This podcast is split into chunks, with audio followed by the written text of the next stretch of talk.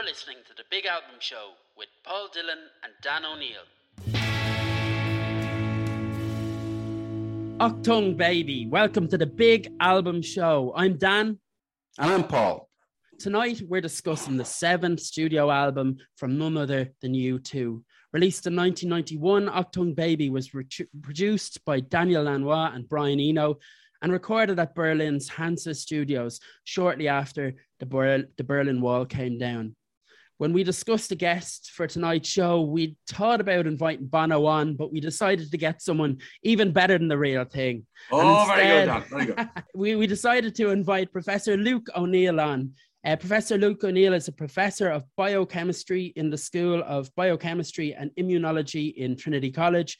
He is a well known figure in the media, particularly at the moment, and he is also the lead singer of the Metabolics. So it's absolutely brilliant to have you on the show, Luke. Oh, thanks for asking, Dan. Delighted to take part, and thanks as well to Paul. Looking forward to our chat about one of my favorite albums. That's good, you know. So the, the first question is that we have for you is you said in an interview um, that we read in the newspaper that you'd be in bits if it wasn't for music and it has held you together during the pandemic now we're getting very deep very fast i see yeah. this question um, but tell me this what do you think it is about music that helps humans negotiate the trials and tribulations of life I think it's fundamental, Dan. It's a fundamental instinct us humans have as a species, to be honest. And if I can plug one of my books at the very start, uh, Humanology. I wrote that about three years ago. There's a chapter on the science of music, interestingly, you know, and it goes back to the uh, the Stone Age. We love music, don't we? I think there's a few things happening. One is it's very emotional, and we all got very emotional during lockdown, didn't we? And we could laugh, we could cry, and music helped bring that out in us. That was one thing for me, you know, and just the sheer pleasure of it. I, I, I always find them. Um, you know, it, it, relaxes me usually, usually, you know, my brain goes to a different place when I play music. So, so it's so important, isn't it, for our, for our mental health and our well-being. Yeah. And, and you, you sing and play guitar, do you? I do indeed. Yes. As an amateur, I hasten that as a hobby, but, uh, I've played out music over the years in various bands when I was in college and stuff, you know, and I used to busk on the London Underground. I used to make some money that way, you know. And then yeah, the Metabolics, that, that, that's a band of scientists and medics and we play. We used to play at conferences. We'd be asked to play at the dinner at a conference, you know, and then they'd love seeing us scientists and medics get up and play. And of course, because of COVID, we've done no gigs in two years, mind you. But mm. we're hoping to get back to it again once things begin to go back to normal. Looking forward to that, Luke. Heard you on the um, Miriam O'Callaghan show a number of weekends ago, uh, and of course saw you at, at Billy Bragg. Though you wouldn't have seen me. Oh yeah, there, Paul, yeah, I was indeed. Um, I, I mean, thinking about Achtung Baby, I mean, when you cast your mind back like 30 years ago uh, to when you first heard it, what was your impression of the album then? And what's your impression of it now?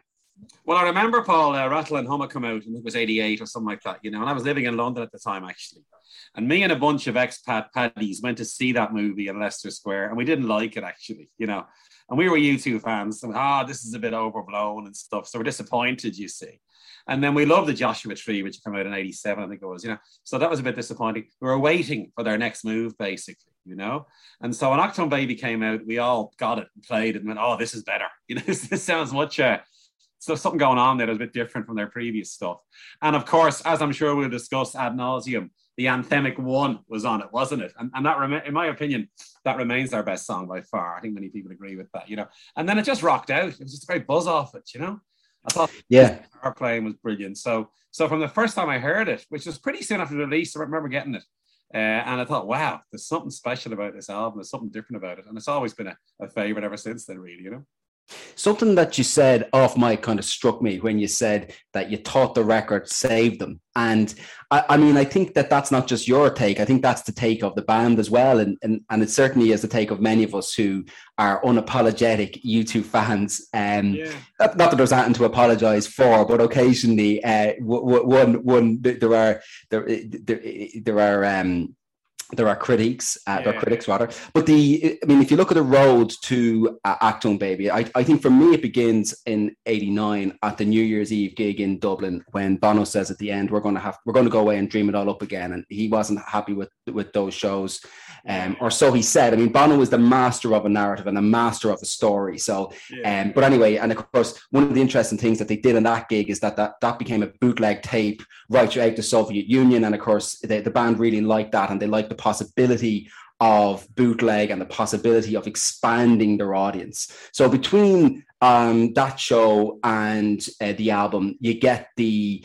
um, Clockwork Orange soundtrack, uh, which was a stage show, not a soundtrack, rather stage music uh, to the stage yeah. show, which which they did. And again, that wasn't without its critics, um, but they did that. And then what they do is they go right to the heart of Europe and I, I really love this about U2, the musical geography of it. Now, I'm not sure if that is a, a genre. Perhaps you could do a PhD in sociology yeah, and a UCD, but it's a, it's when, when you think about it, you two they started off in Dublin with a more British Irish sound influenced by the, the music scene of the time. Yeah then they move right into the North, Amer- North American music during the 80s, and, and you very much firmly get that on the Joshua Tree. And then it, they really did it on, on Rattle and, and, and Hum. But here they plant their, their, their heart, their, their flat, the, they plant their flag, if you will, right at the very heart of Europe. It's Brian Eno's idea, I think, to go to Germany. And Eno, of course, had formed there with Iggy Pop and Bowie. Um, yeah. But it's remarkable.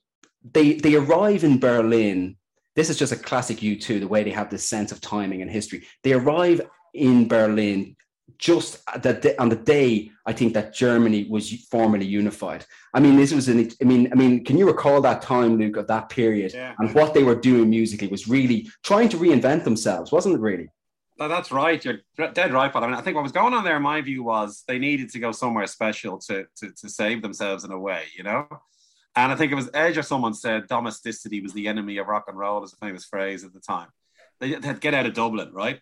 And where do they go? They go to a Nazi ballroom. That, that ballroom was famous. Where Bowie made it. I, I, knew some of this stuff actually before I looked up my notes, but it's true. So imagine making an album in this Nazi ballroom and the atmosphere. I think Lanois was a great man for picking atmospheric places to record in, you know. And here's a striking thing that struck me now thinking about this today. There's a parallel with the Beatles here, big time, right? Because the beat and we just seen Get Back. Have you seen this Get Back? Oh, Beatles brilliant. fan the way now. It's I'm a bigger Beatles fan than a U2 fan. So I've seen Get Back. It's just like that. That was Twickenham. You know, the Beatles go to this miserable place. It's a vast, cavernous place. They don't get on with each other, fighting. They record a few numbers. George Harrison threatens to leave. Now in Hansa, Adam Clayton hands his bass to Bono and says, "Well, you play it." You know, you know not just like George Harrison uh, and in Get Back. And then they realize, "Oh, let's get out of here." And and the Beatles go go to the Apple uh, studio, as you know, in London.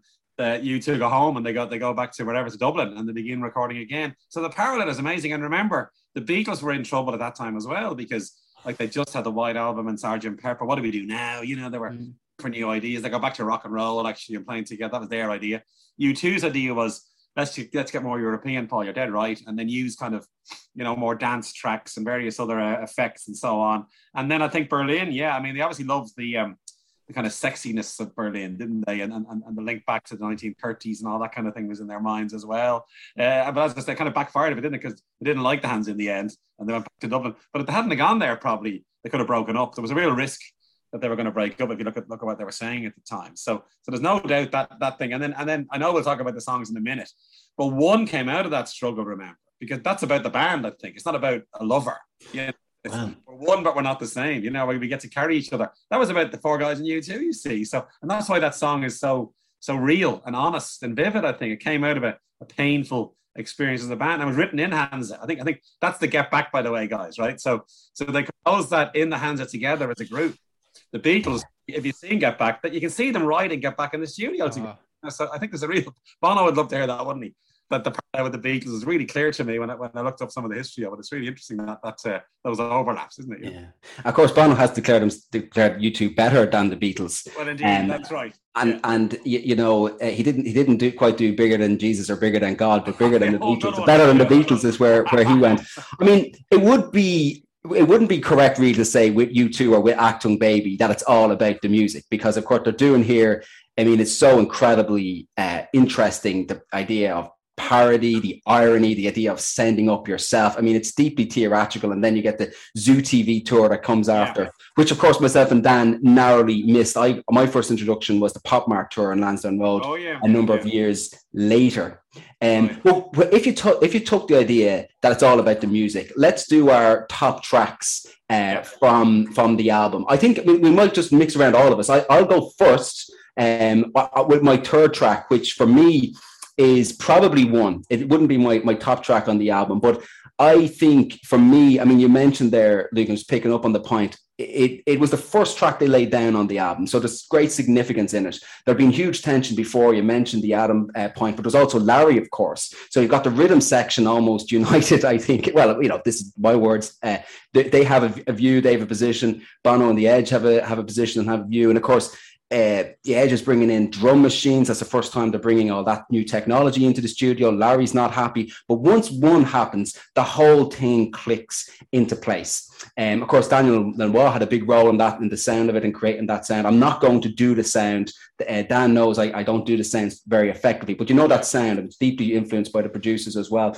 And it's it's a terrific tune. It means different things to different people, and of course, they've talked about what it means at different times the, the, the track one, the idea of one, the, this is very early 90s stuff now altogether. There was an invitation from the Dalai Lama to appear at a festival in Tibet called the Oneness Festival. And Bono wrote back saying one, but not the same.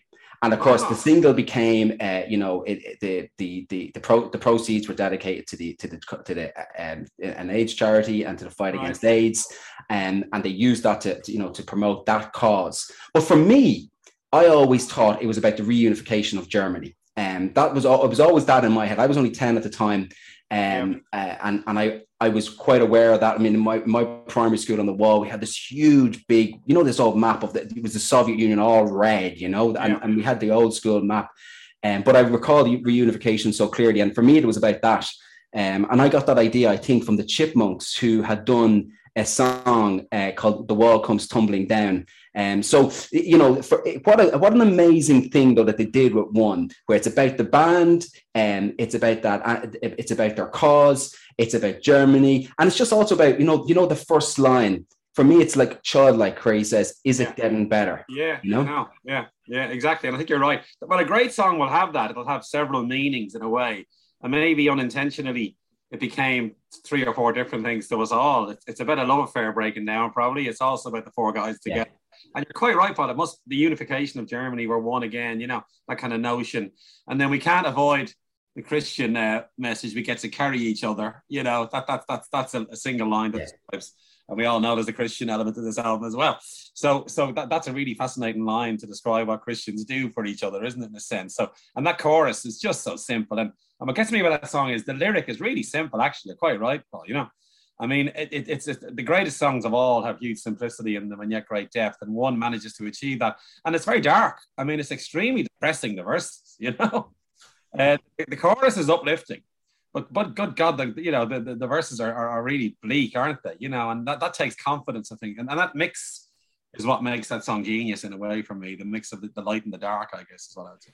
Yeah, it, it, it is, and, and and I mean, Bono, of course, always highlights that it's about that lyric get to carry each other rather than yeah, got to carry each other. And right, and, to, and yeah, exactly. it is an, it, it is a, it is a brilliant lyric and yeah. sounds so good live. My other two top two tracks would be, and I had some difficulty choosing the top ones, but my other two top ones are Zoo Station and Even Better Than the Real Thing. And I, I can't really I can't really describe how good for me Zoo Station sounds. And you know that it's the first track on the album, and it just introduces to the world of the album. But for me, it always, it sounds like a car cranking up, you know, that beginning. Yeah. And in it goes, and you know, where you know, the lyric is tremendous and it Zoo Station, so you know, the heart of, of West Berlin, the, the biggest train terminal at the time, uh, I don't think anymore, but the biggest train terminal yeah. in West Berlin at the time. And it's the idea of the zoo, and of course they followed it up with, with Zoo TV. And but also what's interesting about it is the personal side of it that in U2's lives i mean different things are happening in the background so edge uh, you know was going through a marriage separation or had gone through it Um, but Bono, of course, had become a father for the second time in July 91.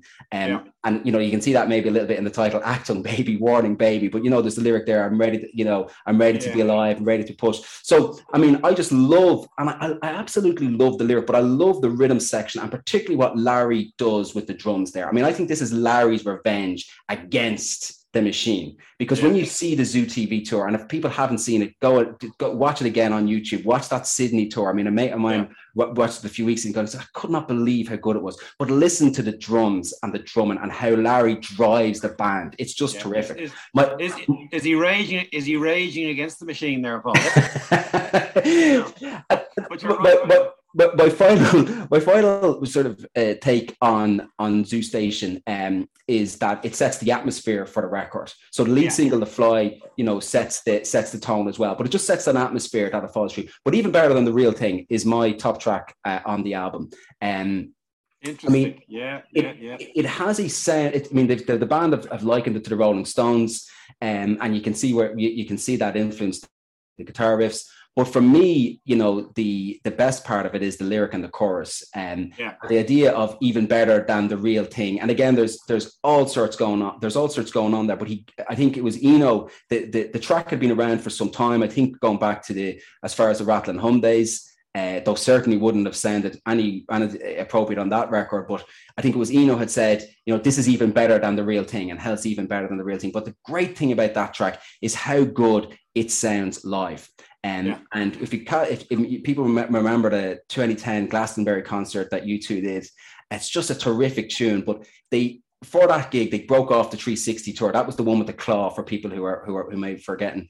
Uh, they broke off 360, did this Glastonbury show, which they didn't need to do, but there was a lot of pressure and controversy around it. There was a, a protest in the crowd by people had a little banner that said "You you pay tax to question mark and had to be taken down all of that or was taken down rather than had to be taken down but they, they that night they recreated the sound very much of that early 90s u2 it, they looked that way they sounded that way and that track just sounds so terrifically good. So it gets probably my top track uh, on the album. We'll go to you first for your top three and then we'll go to dan. Yeah yeah it's very difficult. They're all great. The thing is when you have a great album like uh, if I dare mention the Beatles again, there's not not a single weak track on Revolver, for example. You know, yeah. same with this album. Actually, they've all got their own little uh, little quirks and little uniquenesses, and uh, and again, the diversity of sound is superb. I think so. It's quite hard, isn't it? But you're right, though, Paul. Zoo TV and the opening track. Every album has to have a great opener. You know. And it's a superb opening track, but I wouldn't have it in my top three. I'd have it in the list, all right. I think my, my third is even better than the real thing, of course. Yeah, mysterious ways you see. You've got to mention that one that'd be number two for me. And I know that I know these are some of the singles that came off, but they were they probably were the best tracks on of those singles. Ways is the edge at his best. I mean, it's a very simple guitar line, isn't it? You know, and the way it connects with the drum beat, again, that's classic U2 in a sense. And then Bono comes in with the fantastic vocal. We've got to always mention his uh, his skill as a singer is superb, you know. And then and then the whole notion of uh, mysterious ways. I think um, it's dare I use the word U2 are sexy for once, you know, because it's kind of a kind of a funky little riff going on, and and obviously remember I think there was a video, wasn't there, with the dancer? she ended up marrying Edge or something? Maybe that was another dancer, but belly dancer, yeah. But all that sinuous movement, I mean, that's that's not you two from the past, is it?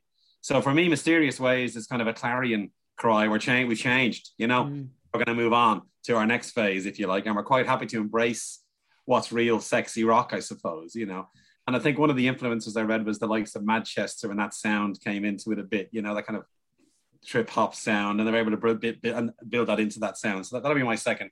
And then and one one has to be the first one. I have to go back to my favorite one inevitably. I think when when when the history books get written, very often we wonder, you know, what songs will remain in hundred years' time from these bands. Now all the songs are there is the problem, so you can play them all. Uh, with the Beatles, you might end up with six or seven songs in the end. Uh, one will be there with you two for definite as possibly in their top two or three, shall we say? So I've got to, I've got to have that as my number one. And and do you want a scientific reference now, lads? You ready for this?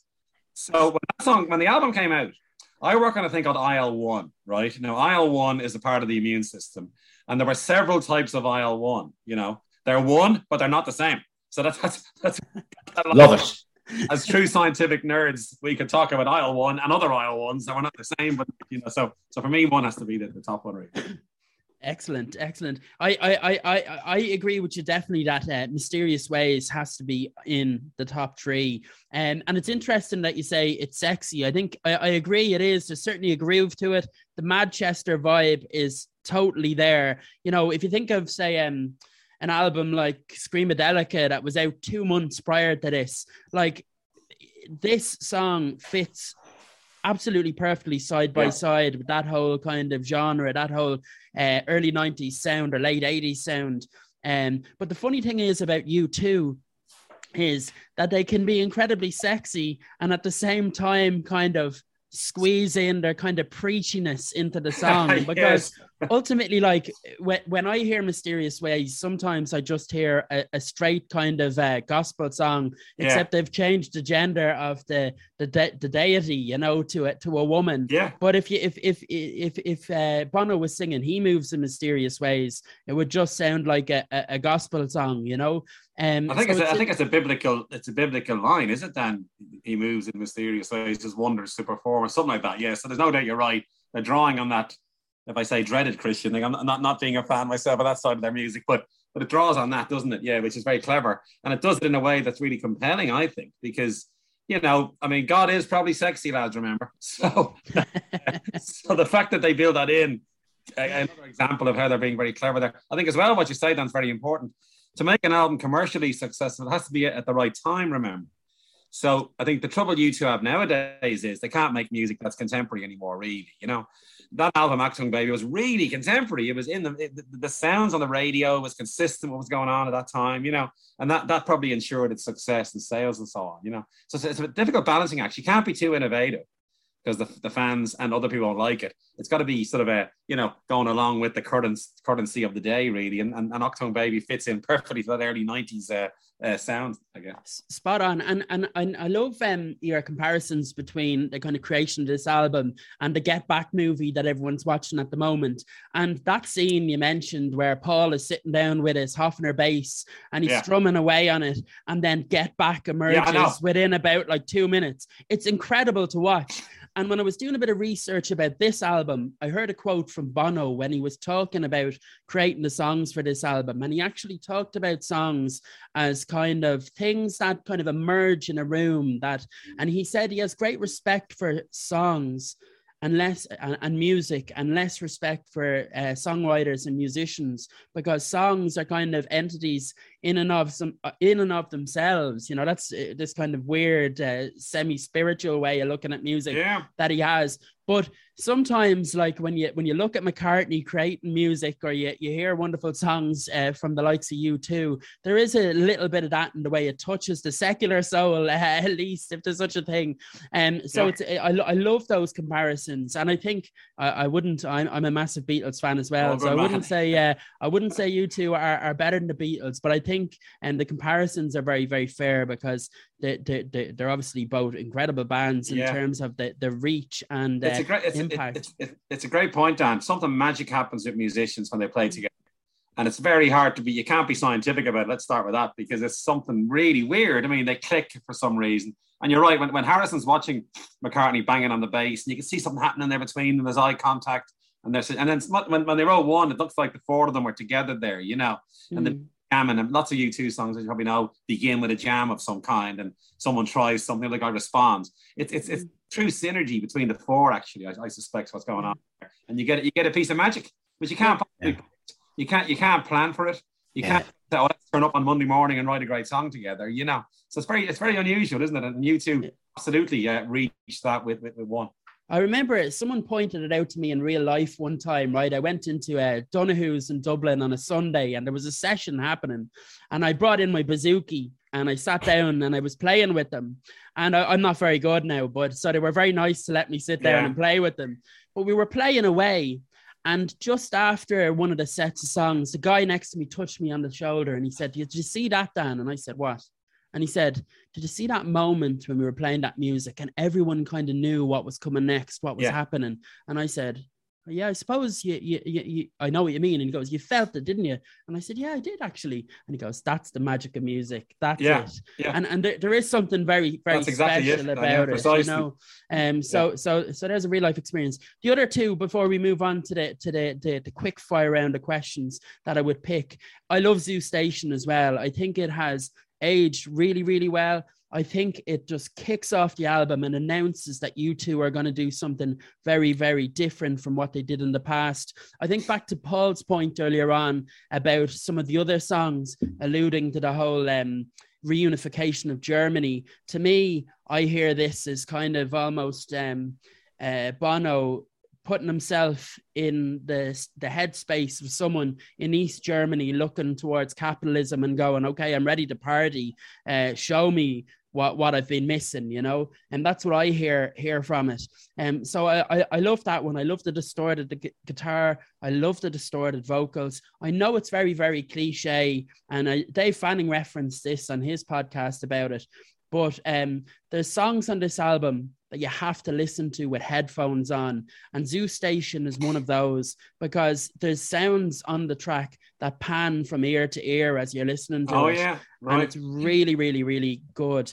And Yeah. the other one then that I like, I, I, it's a toss up for me between like one is brilliant, obviously, and there's so many great songs. They're all good, but I love even better than the real thing, and I love. I'm gonna pick End of the World just because no one else has said it, um, because I like the way um the drums are funky. Again, it's a bit of a nod to the kind of Manchester vibe, a little bit of hip hop vibe, but the vocals are dark. Um, the the the, the the the theme of the song is kind of dark and strange and and, and preachy uh, again.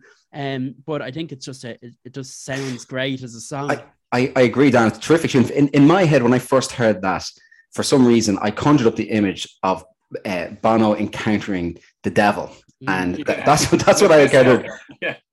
Uh, yeah the, the, the devil as he as he would have been known when I was growing up. It, Yeah. You know, I haven't seen him in quite a while. I was down the road just passing time, but it is it is a terrific uh, it is a terrific track. And again, one of the great things about that tune is how good it sounds live. Yeah, yeah, yeah, exactly. That's the, that's a that's a really good skill, isn't it? To turn an album. The Beatles couldn't have done that, by the way. Let, let's give you two a shout out. There we go. There's no way the Beatles could have performed, you know, the Abbey Road second side live. That's sort of, you know, it's unlikely anyway, isn't it? Mind you, McCartney does it, doesn't he? So maybe they could. But um, but you're right that the songs the songs really translated very well into a live audience, and I guess they were written they were written for a live audience. I bet you in their minds, you know, they wanted to go and perform these, didn't they? Because the live performance was a key part of what they were about. Yeah. So that was was consistent with that ambition. Yeah. The uh, Dan, do you want to go to our our top our questions for Luke now, our uh, quick fire round? yeah, let's let's do that. This is the Now, this Dan, I hope this is a multiple choice question. I'm used to choices, you see. Yeah. no, this is this these are all designed to put severe pressure on you now, Luke. So uh, right, I hope I'm you- I ready. hope you're well prepared, right? Okay, so first question: What is your favorite U2 song not on this album? Oh Jesus, that's a hard one now. Hang on, hang on a minute. that's a tough. Um, let me think for a second. Do you know I'd go all the way back to Boy. I think I think that that, that was a, uh, and I would even say I will follow. Isn't that amazing? Mm. And I'll Yeah. tell you why, because I was only 17 when that came out, and just to cut through all the crap, and it was such a simple riff on that guitar with edge, you know. And guitars at that time had kind of gone out of favor. A lot of electronica was happening with, uh, you know, fake music in a way, and I just thought that was superb. But there's a strange one I will follow, but I could pick 10 songs down to be honest, because each album would have a classic. But I'll go with I will follow. Spot on. And what's your favorite song uh, outside of U2? Oh, you, these are very hard questions, aren't they? Um, it's like choosing which child you like most. Well, that's that's Um, on my list as well. I, I do know it's a day in the life of the Beatles by far. That that's by far and away my favorite Beatle track and my favorite track of all time. And again, because there's five different things going on in that song, you know, it's very complicated. And it's a great sort of bit of surrealism and all that and different styles. There's like five different songs in one there. So day in the life. Yeah, it's a, a brilliant song. We were talking about that song last week because we were talking about the Radiohead song Paranoid Android. And without that song, you wouldn't have had like Bohemian Rhapsody or Paranoid Android, right. etc. It's just it's it's incredible. Um, okay, what's your favorite Christmas song? Oh Lord help us. My favorite Christmas song would have to be uh, Greg Lake, I Believe in Father Christmas. You know that one? It goes, they said there'll be snow at Christmas. They said there'll be peace on it. That's the best Christmas song ever written because it tells us about, uh, you know, I believed in a fairy story, you know, and it tells us the joy of a child. And then it said, you get the Christmas you deserve at the end. So it's a great message. And it's just a great, great Christmas song. That was a wonderful rendition, Luke. This could be the start of, you know, the, oh, the, the, 2023 big album show, Christmas, uh, Christmas single, you know, when, when, when you want to lead vocals. Never say never. Um, that what what how long do you think you'd survive in a zombie apocalypse? these are great questions. I haven't asked these questions before, thankfully. Um, a zombie apocalypse. Well, as long as I have st- stored up on lots of uh, milk chocolate bars, I'll survive. You know, because complete food. How about that one? You know, and then I've got lots of vaccines to stop me getting infected by the zombies. Brilliant. A cuddle, yay or nay? Yay! Oh God, yeah, love cuddle. Yeah, that's great. Brilliant. And I, I take very it you don't warming, very very sustaining, very very wonderful, simple, nutritious food. So definitely, yeah. Yeah, brilliant. And you, you don't cook your sausages before you put them in or anything. Oh You God, just- no, no, that, that's for cowards. Absolutely. Here, here. They gotta be, they gotta be a bit slippery, you know. What's your favorite fact? Oh, that's my favorite fact. Well, my my current favorite fact is just tonight we've learned that the immune system will beat Omicron, so we don't need to worry about that variant as much. Literally 20 minutes ago, a study came in from South Africa saying that you're getting what's called a T cell response against Omicron. So there's a, a recent fact for you that I would give you because it's in my mind with that. You know, there, there's one for you. Oh, brilliant. Well, it sounds good anyway. Yeah. Yeah. That, it sounds like good news to, to Oh, it's good news. Yeah, yeah, very good. Well, of course, it's always it's always what we know at the moment. It might change, but uh, but it's another piece of good news about that particular malignant version of SARS. Brilliant, brilliant. Um, do aliens exist? Yes, I think they do, and it's only a matter of time before we we might we, we may never find them because they're too far away. You know, by the time they get to us, we'd have destroyed the Earth. So see them. But the, the, the chance of life uh, evolving elsewhere is almost certain because there's billions and billions of planets like the Earth out there, you know, same conditions. And life is just a chemical process in my scientific mind, uh, and there must be life somewhere else. Who knows what it'll be like? Let's hope it's more intelligent than us. Yeah, there might be a band better than the Beatles out there. You, You, never, know, Jesus in a parallel universe. Yeah, that's what. Yeah, they're called the Rolling Stones now. Go ahead on that. Lennon or McCartney? Oh, Lennon, no doubt about it. Why? Well, you, as, I, as I got older, I've warmed to McCartney more. We're, we're reconstructing McCartney. He was hated for so long, you know, and we're all warming to him again, aren't we? Um, I just saw some recent stuff. Did you see there was a whole night on BBC the other evening, and it was brilliant, wasn't it? No, Lennon is the key guy because he had such honesty. I think John Lennon's key strength was pure, unvarnished honesty, you know, and, and his intelligence. They, they were the two things. Not, not that McCartney doesn't have those, but but Lennon edges it slightly for me.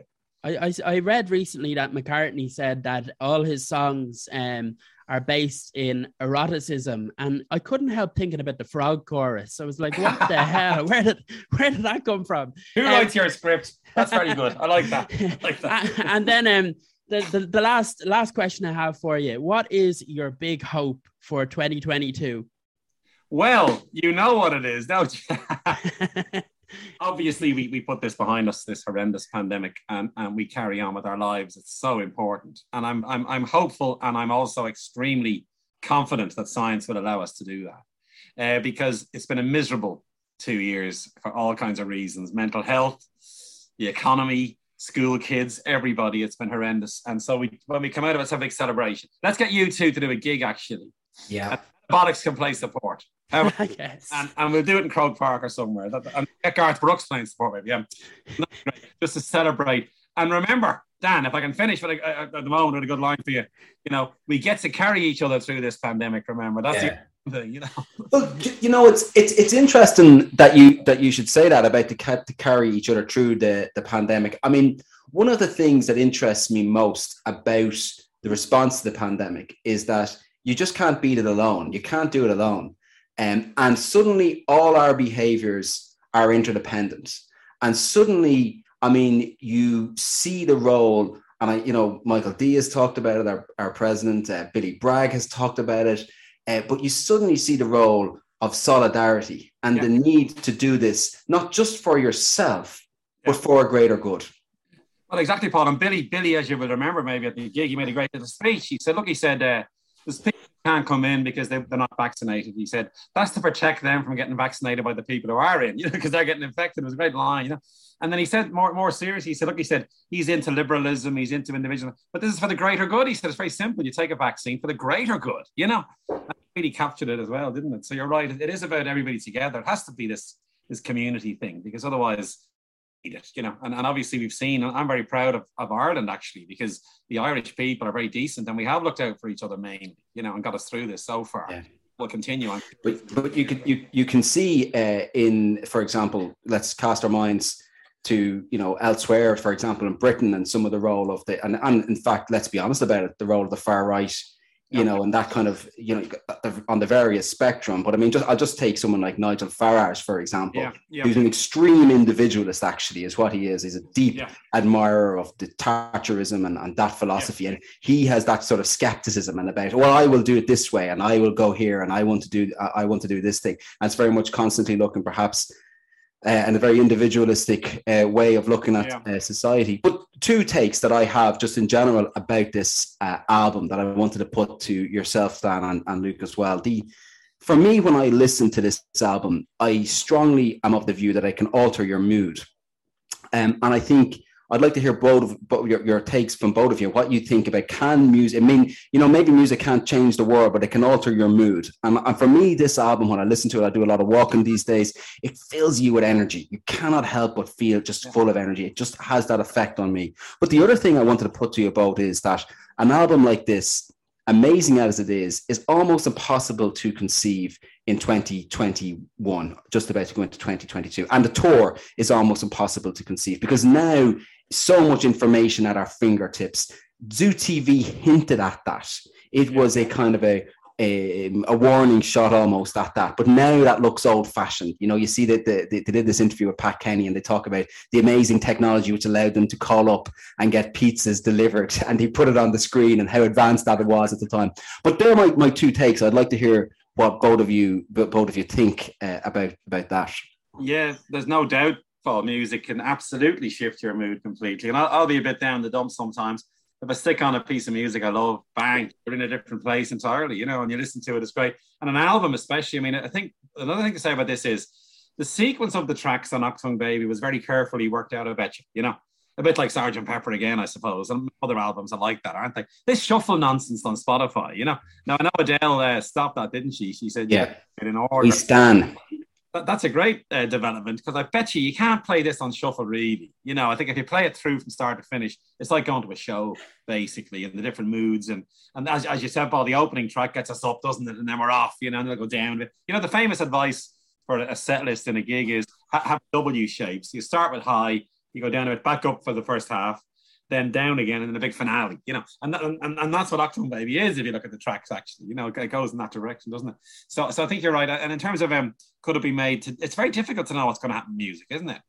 We, we need a, band like U2 to do what they did with Achtung Baby, really, and go away and think it all up again, or whatever the phrase the Bono had was, you know, and then make it relevant. The, the trick is to capture the zeitgeist. Always remember, you've got to capture what's going on now and Achtung Baby was, and, and so was the whole tour, was very much what's happening. You know, now we need some geniuses, I don't know who it's going to be, to go into a studio and capture what's happening now. And it will involve the pandemic. It has to. It will involve the malign influence of, of social media, all the current things that are bugging us. You know, a great artist will take that and will use that as inspiration and produce a, a work of art to help us all.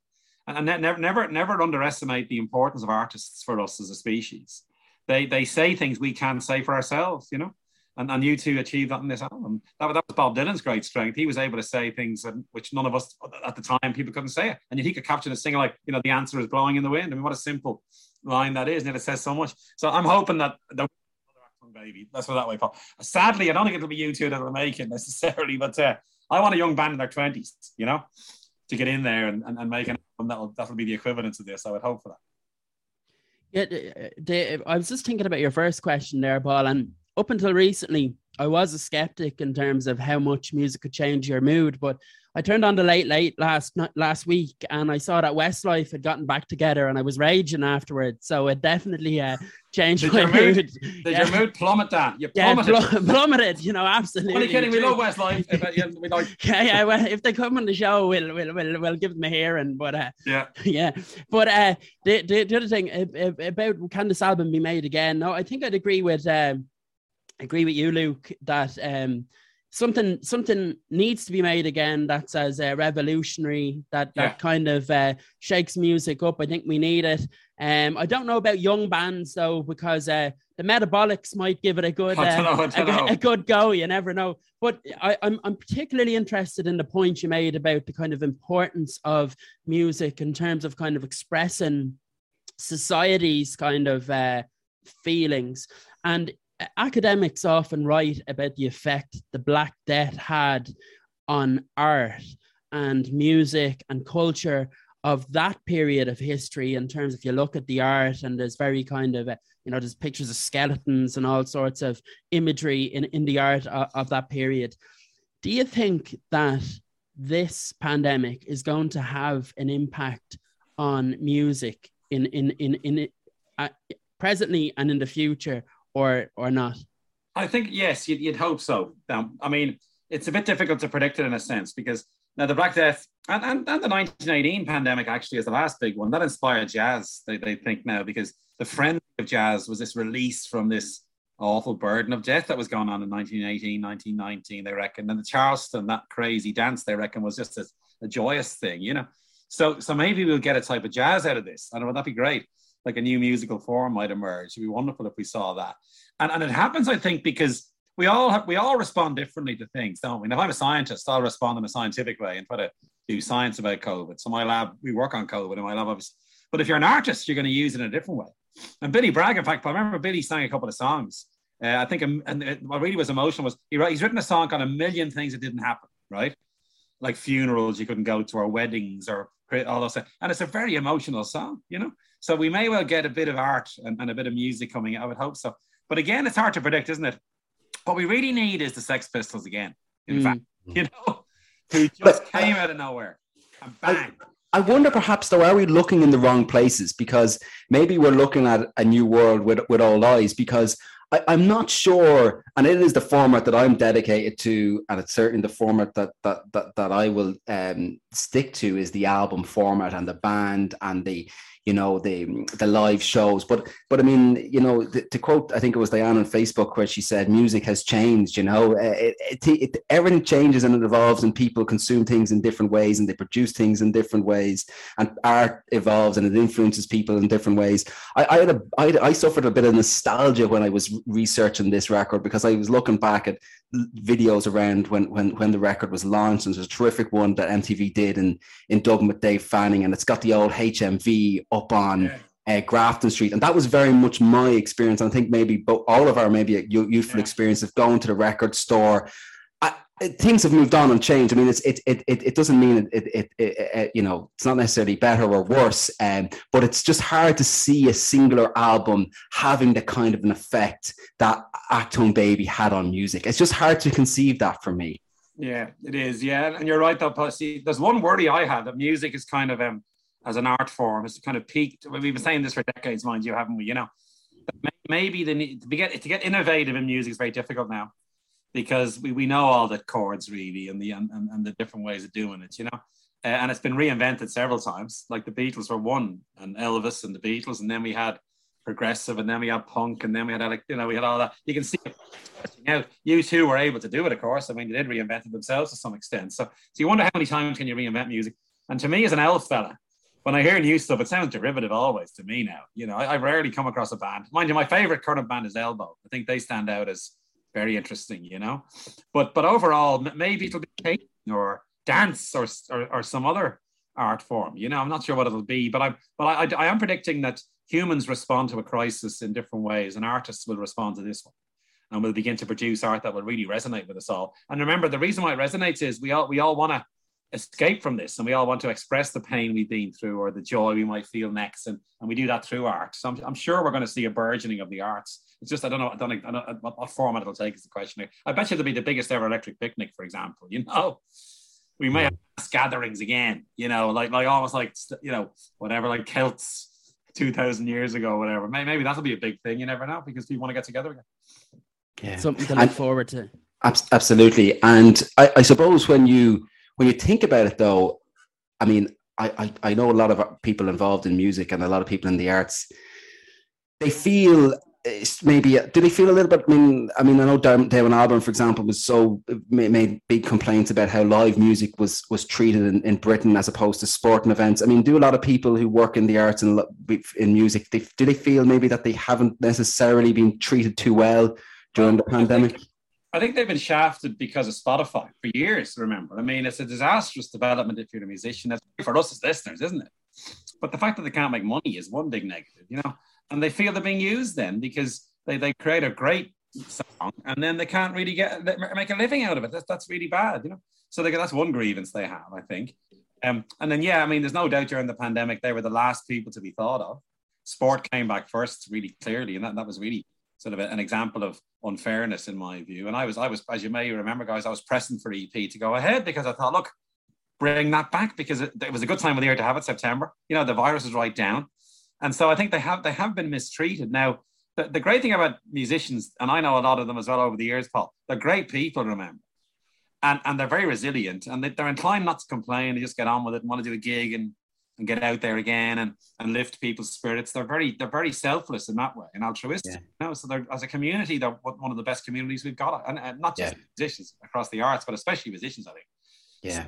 So so so I think we'll see them we'll see them rise again, basically. Absolutely, and. and and I, I love what you said there about the idea of, of lifting people, and particularly the way live bands uh, can can do that. You know, I mean, I, I, mean, I love the Manic Street Preachers, and I, I, the effect that they can have on an audience to lift yeah. people up um, and, and I mean, Bono himself, I mean, I, the Joshua Tree, I've seen U2. I mean, I think the Innocent and Experience Tour and the Experience and Innocent Tour was terrific. I think that duo of albums is absolutely terrific. Those twins, absolutely terrific albums to listen to. But the best ever tour that I saw from U2, I wasn't, I missed the Achtung Baby, I was a little bit young, but I did catch Pop Mart, as I said, but I caught the Joshua Tree uh, tour oh, yeah. in, in Croke Park. Yeah. And, and I mean, you know, th- there's there's critics uh, of you know U2 haven't always got it right you know i mean i mentioned the the uh, you know there's particularly some of the 90s stuff i mean there's critics of passengers which i really like actually because again when you see passengers in i think how it was supposed and how it was intended intended to be you know yeah. you, you get it and you'd understand it but uh, you know when you see bono in full flight like oh, yeah. during the yeah. during the like what he was during the joshua tree tour i mean there's no one like him in rock music right and, and I think what he's trying to do is lift people up. Oh yeah, yeah, no doubt about it. And and again, the, the word kind of um, that shines through is commitment, isn't it? And, and and we love committed people in any profession. If you see someone who really believes in what they're doing, that's infectious in, in a good way. um, so, so, you're right, and, and I've seen them live several times over the years, and uh, you always come away thinking that was a very special event. You know, that something happened there, and again, it's like the magical thing in a way and that relationship between a band and an audience is a really special relationship. Actually, whatever's happening yeah. that works, it's it's one of the best experiences you can have almost. And U2 very much were, were, were, were very much part of that, weren't they? Over the years, they've always and they've always they've always thought about their fans. I must say, I, respect them. Yeah. Well, they always put on a good show. Totally. You know? And remember, I mean, I mean, there's so much you could say about this, isn't there, Dan? But I mean, a lot of the big U2 tours that they do, you know, when they play in lower income countries, they they, they do that at a loss, uh, and oh, so on. Yeah, I, I mean, you know, I, I think there's so much that you could say. We, we couldn't, you can't cover it all in, in a short podcast, but there's so much more that, that you could say. I mean, uh, about the tours that they do and, and, and about Zoo TV, Zoo TV. And, you know, one, one of the things, Dan, and I think maybe you might have a, have a feel, feeling on this is how would you sum up Achtung Baby in terms of U2 and in terms of you know their role in music? Where, where, where does Achtung Baby fit for you to, to, to conclude on it? Well, it's it's interesting that last week on the show we did um, "OK Computer" by Radiohead because if you look at that album in Radiohead's career, it was very much the line between kind of old Radiohead and new Radiohead with the kind of you know um, move towards more electronic instrumentation and so on. And likewise, this is a little bit like that for U2. Um, we already talked about how the song Zoo Station really kicks off this album by saying, yes, we're U2, but we're trying something very, very new. We're, we're, we're reinventing ourselves and all of those kind of things. And I think in Achtung Baby, you hear the seeds of U2 to come, as well as it being an album, yeah. a great album in its own right. Like, I mean, if you think of even better than the real thing, you could imagine that on one of U2's uh, later albums. And yeah. some of the more, you know, uh, some of the more kind of uh, industrial stuff kind of only fits on Achtung Baby or maybe pop. But you definitely get hints of, of future U2. Of course, there is songs on the album as well that could fit on earlier U2 albums. But this is definitely um where U2 say we're progressing on to something different. Um, and that's where I'd fit this into the narrative of U2 as a band. Yeah. Would you agree? I mean, I, I agree with that, Dan. What would you agree with that, Luke? I would. I think the other key thing I would say is as artists, you see, they, they managed to literally reinvent it as well. Now, if you're an artist, you want to keep moving forward, don't you? You can't write the same poem over and over again, can you? You know? And, and when the history of U2 is written, it'll be seen as a key kind of a a milestone of their career where they didn't they didn't quit, they didn't break up. They they had to work really hard at it, you know, like all good artists, they kind of had to really struggle. And then out of that came this really brilliant album. So so for me, it's it, it's kind of an example to other artists who might be struggling, you know. In other words, keep you know don't give up uh, get stuck in again try, try and rebuild your relationships with each other in a band and so on you know and then of course remember I would also say it, you need to plan it because they brought in Eno and Lanois because they were key to it as well. Remember, I wouldn't yeah, very much so. You know, and then the idea of being in Berlin, back in Dublin, that that notion was interesting as well. I think one of my other favorite little stories about the album is um, Eno realized it wasn't going well for them, and, and he and he and he kind of was unhappy with some of the tracks, wasn't he? And he stripped stuff away. He said, "Go on holidays for two weeks, come back." You know, that was a great idea. Though. So in other words it, it you, the artists need help as well, and they mm. need George Martin in the Beatles case. They they need you know didn't they hugely for this album. So, but overall for me, it's it's them at their best in a way because they innovate, they get something new going, they bring the music in a different direction, and it's hugely successful musically and artistically. Yeah, I mean, I I just I really hope that we see a tour to mark uh, the 30 year anniversary, yeah. Zoo TV reimagined, um, and and and and let's see uh, what it looks like, and let's see what the alter egos look like. We saw a glimpse of that on the last tour, um, but let but but let's but wouldn't it be cr- tremendous to see that again? So I mean, m- my take is, I mean, we normally give these albums a score out of ten. I'm going to go for a ten out of ten for this record. Uh, I couldn't fault it or take any marks away. What what, what are you going to go for for Luke? Oh, well, I can't go for ten because it's not as good as uh, Revolver or Sergeant. I'd, I'd give it. I'd give it a nine though. a nine out of ten. How about that? I'll leave that little one behind for the Beatles. yeah, yeah, yeah. I, I, I, I'll, I'll back you up on that one. I think uh, you always need to leave a little bit of space um, for for the Sergeant Peppers of this world. So uh, yeah, not nine from me as well. Um, so Achtung Baby, huh? Yep. baby. Well, just we want to say thanks very much, Luke, for joining myself and Dan here on the Big Album Show. It's been an absolute pleasure to have you on the show. Not at all, but it was an absolute pleasure. It was great fun, lads. Well done. It was superb. Thanks very much for asking. I really enjoyed it. Thanks everyone to listen to the pod, and please remember uh, to like and subscribe. We really need uh, your help and support to promote the pod, and if you could give us a little retweet at, at, at the Big Album Show on social media uh, and share the pod if you enjoyed listening to it, we'd really appreciate it. Um, but thanks to everyone for all the support during 2021, and we look forward to chatting to you in 2022. You're listening to the Big Album Show with Paul and Dan. Please remember to subscribe hit like, and remember to follow us on our social media platforms at The Big Album Show.